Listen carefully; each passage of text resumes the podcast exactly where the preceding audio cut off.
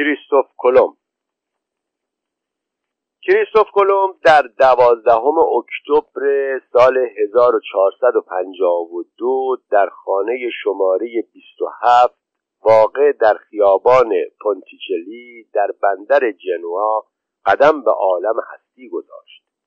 پدرش به شغل شانه زدن پشم اشتغال داشت و مادرش هم زن پدرش البته اینها مطالبی است که خودش گفته است ولی محققین عقیده دارند که موضوع تولد و خانواده کریستوف کلمب به هیچ وجه روشن نیست چون که این شخص یکی از اشخاص مهم تاریخ است و بنابراین موضوع تولد و خانواده یک همچون شخص مهمی نمی‌تواند به این سادگی باشد و به احتمال قریب به یقین کریستوف کلمب برای گمراه کردن تاریخ نویسان این مطالب را درباره خودش نوشته است.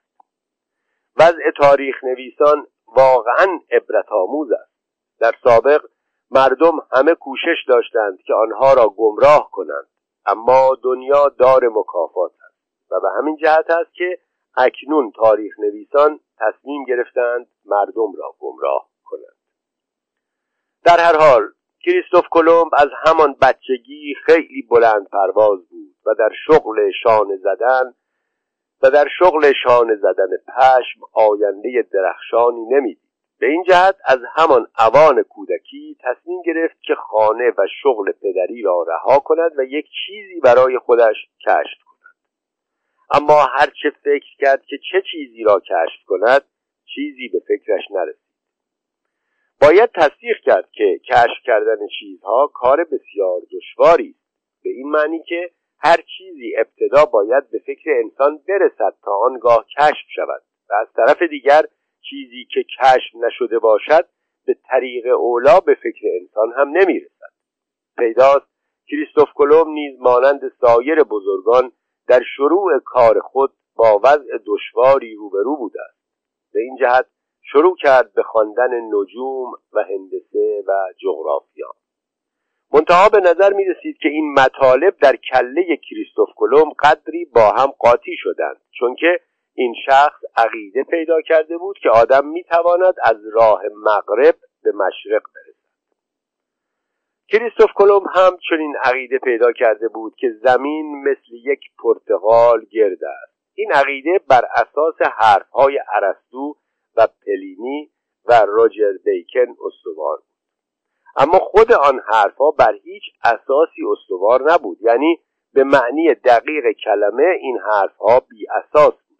منتها این حرفها هم مثل بسیاری از حرفهای بی اساس دیگر آخر سرراست از کار درآمد. البته اهل علم می‌دانستند که زمین گرد است ولی می‌گفتند خب حالا چه کار کنیم که گرد است؟ کاری نمی شود کرد. بعضی هم فکر می کردند که اگر زمین گرد باشد لابد سطح اقیانوس ها هم گرد است. بنابراین اگر آدم با کشتی خیلی از ساحل دور بشود توی سرازیری اقیانوس میافتد و دیگر نمی‌تواند برگردد. حتی یک بار از پاولو توسکانلی که از دانشمندان فلورانس بود پرسیدند که آیا از راه مغرب به مشرق می شود رسید؟ و او در جواب گفت تا آدمش کی باشد؟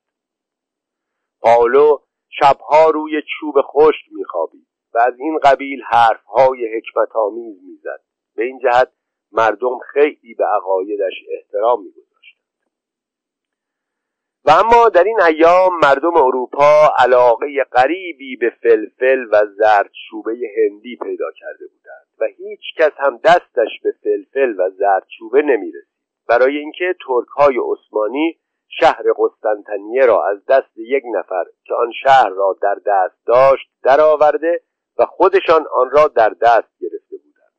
به این جهت فلفل و زردچوبه در اروپا نایاب شده از طرفی چنین به نظر می رسد که در آن ایام مردم اروپا به جای سیب زمینی و کلم پخته فقط فلفل و زرچوبه و زنجبیل و دارچین خوردند و برای تعم دادن به این غذاها جوز هندی و خسرودارو و مازو و میخک هم در آنها درج می‌کردند. و اگر کسی در خانهاش ادویه هندی پیدا نمی‌شد آرزو می‌کرد که زمین دهن باز کند و او را فرو برد. و این بود که میبایست هرچه زودتر فکری در این باب کرد. اولین فکری که می‌شد کرد این بود که اروپاییان قسطنطنیه را از دست ترک ها درآورند و خودشان آن را در دست بگیرند. اما ترک های عثمانی برخلاف سایر ترک ها آدم های خیلی لجبازی بودند و به هیچ وجه به همچو کاری رضایت نمی‌دادند. در نتیجه عرصه بر اروپاییان تنگ شد. کریستوف کلمب وقتی که دید وضع از این قرار است و مردم گاهی ناچار می‌شوند شبها سر بی فلفل و زرد شوبه بر بالین بگذارند با خودش گفت که این چهار سباه عمر به این خفت و خاری نمیارزد. و تصمیم گرفت دل به دریا بزند و برود هندوستان و یک مشت ادویه بیاورد. برای این قبیل کارها بهترین اشخاصی که آدم می‌توانست با آنها وارد مذاکره شود عبارت بودند از فردینالد و ایزابلا پادشاه و ملکه اسپانیا.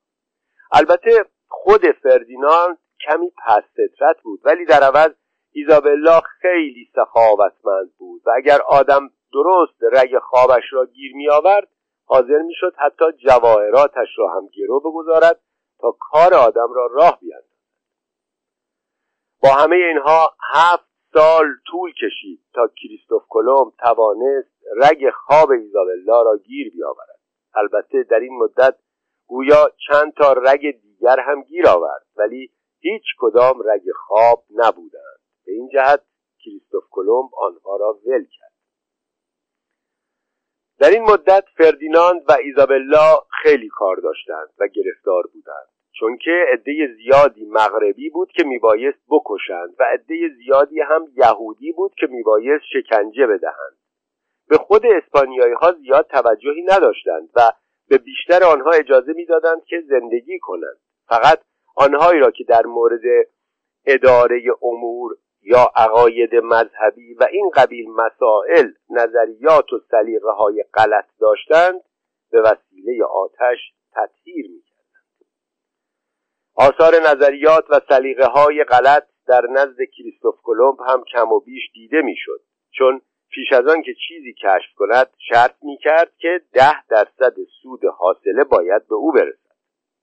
به علاوه چون از هفت سال انتظار حوصلهاش سر رفته بود روزها جلو در صومعه لارابیدا می نشست و هی غر می‌زد که من آدم بدبختی هستم و هیچ کس مرا دوست ندارد.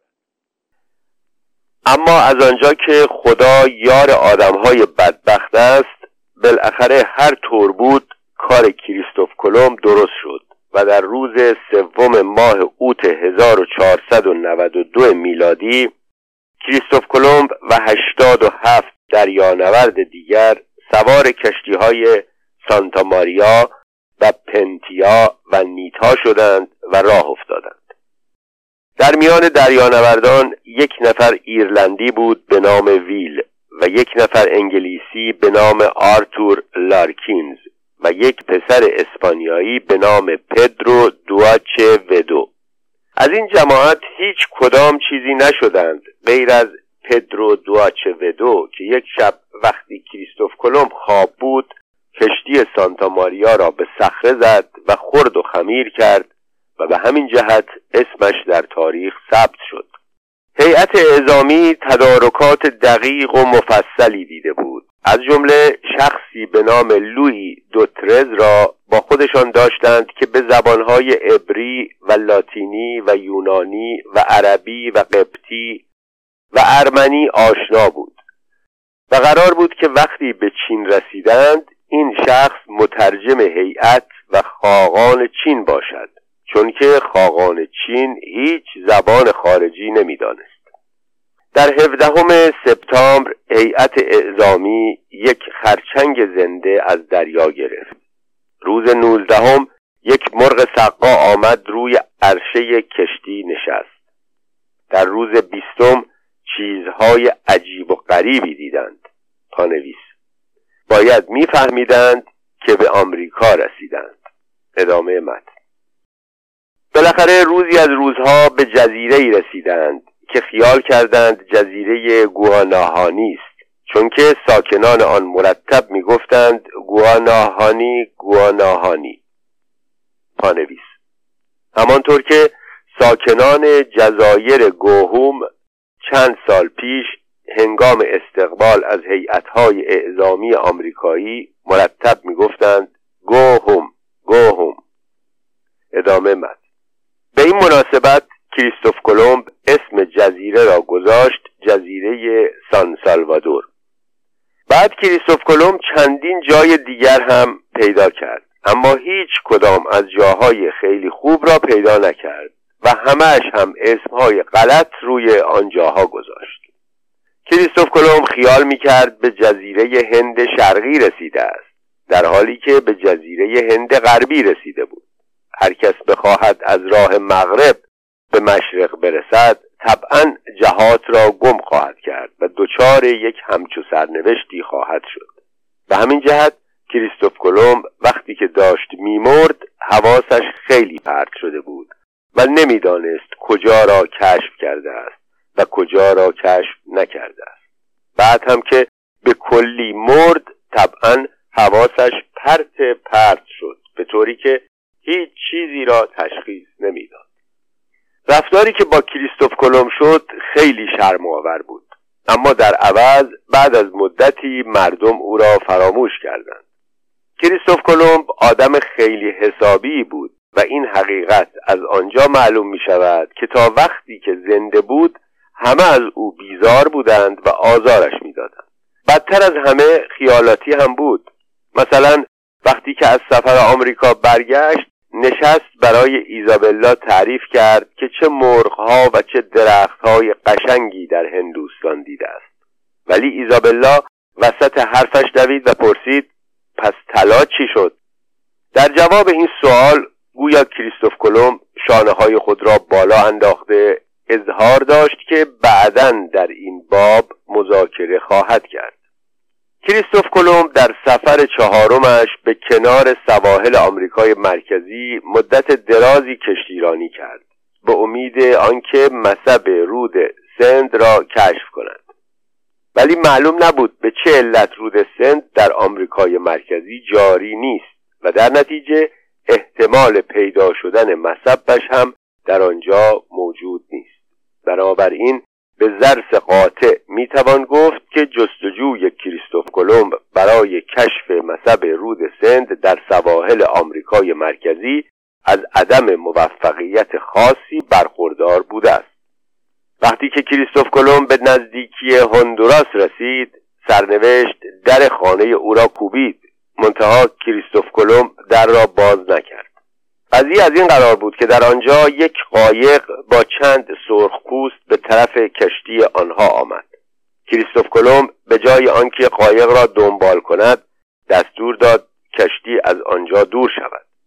اگر قایق را دنبال کرده بود سرزمین بوکانان و مکزیک را کشف می کرد و مسلما هنگام بازگشت در باب سوالی که ایزابلا راجع به طلا از او کرده بود می توانست مذاکره کند. اما سرنوشت غیر از این می‌خواست و کریستوف کلمب از آن سفر هم دست خالی برگشت. کاشفان آینده باید از این داستان پند بگیرند و بعد از این هر وقت دیدند که یک قایق با سرنشینان سرخپوست دارد به طرف آنها میآید فورا دستور دهند کشتی قایق را تعقیب کنند در جزایری که کریستوف کلمب پیاده شد وحشیان همه گردنبند و علنگوی طلا داشتند. کریستوف کلمب از آنها پرسید که این طلاها را از کجا آوردند. آنها به طرف جنوب اشاره کردند. ولی گویا کریستوف کلمب متوجه نشد. کریستوف کلم در بازگشت با خودش مقداری سوقات برای ایزابلا آورد. از قبیل بطاطس هندی و قلقاس هندی و شیبار و کندر رومی و فلفل شیرین و صبر زرد و کدوی سفید. چون که ملاحظه می کنید از طلا خبری نبود. در آن زمان اروپاییان علنگو و گوشواره شیشهای و اجناس بنجل به سرزمین جدید می بردند و به سرخپوستان می دادند و در مقابل از سرخپوستان طلا و پوست و این قبیل چیزها می گرفتند به این جهت اروپاییان خودشان را باهوش و سرخپوستان را بیهوش می نامیدند. حالا سالهاست که جریان به کلی عوض شده است و سیاهان اروپایی در آمریکا از سرخپوستان هر سال مقدار زیادی گردنبند و علنگو و گوشواره مسی و حلبی می‌گیرند و در مقابل پول می‌دهند. منتها چون که سرخپوستان مردم با ادبی هستند تا به حال مدعی نشدند که این امر دلیل بر هوش آنها و بیهوشی اروپاییان است. باری همین که هیئت اعزامی کریستوف کلمب به اروپا بازگشت بیماری سیفلیس در اروپا شایع شد. ما نمی‌دانیم ارتباط این قضیه با کشف قاره جدید چیست. فقط برای ثبت در تاریخ مطلب را در اینجا ذکر می کنیم در سال 1519 ماجلان ثابت کرد که کریستوف کلمب در مورد شکل زمین حق داشته است و مردم بالاخره فهمیدند که حرفهای بی اساس ارسطو و رجر بیکن و کوپرنیک و کپلر و گالیله صحیح است و زمین به طرز ابلهانه‌ای گرد است. در صورتی که خیلی معقول تر بود که مسطح باشد. اما کریستوف کلمب بالاخره نفهمید که قاره جدیدی کشف شده است. بعدها یک شخص فلورانسی به نام آمریکو وسپوچی که به سرزمین جدید سفر کرده بود کتابی نوشت و سفرش را شهر داد و کتابش به آلمانی ترجمه شد و جزو کتابهای پرفروش شد. معلوم نیست به چه علت مردم خیال کردند وسپوچی آدم خیلی مهمی است در صورتی که من یقین دارم خودش همچو قصدی نداشت. در هر حال والدز مولر که از وسپوچی هم بی اهمیت تر بود کتاب را خواند و اسم سرزمین جدید را گذاشت آمریکا.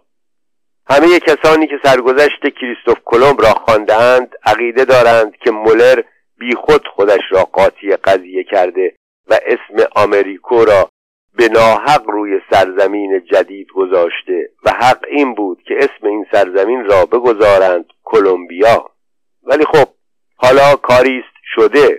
کدام کار دنیا حساب دارد که حالا این یکی داشته باشد؟ تازه چه فرقی می‌کرد؟ منتهای فرقش این بود که حالا به جای بمبافکنهای آمریکایی صحبت از بمبافکنهای کلمبیایی می‌کردیم که گمان نمی کنم به حال استخوانهای پوسیده کریستوف کلمب فایده خاصی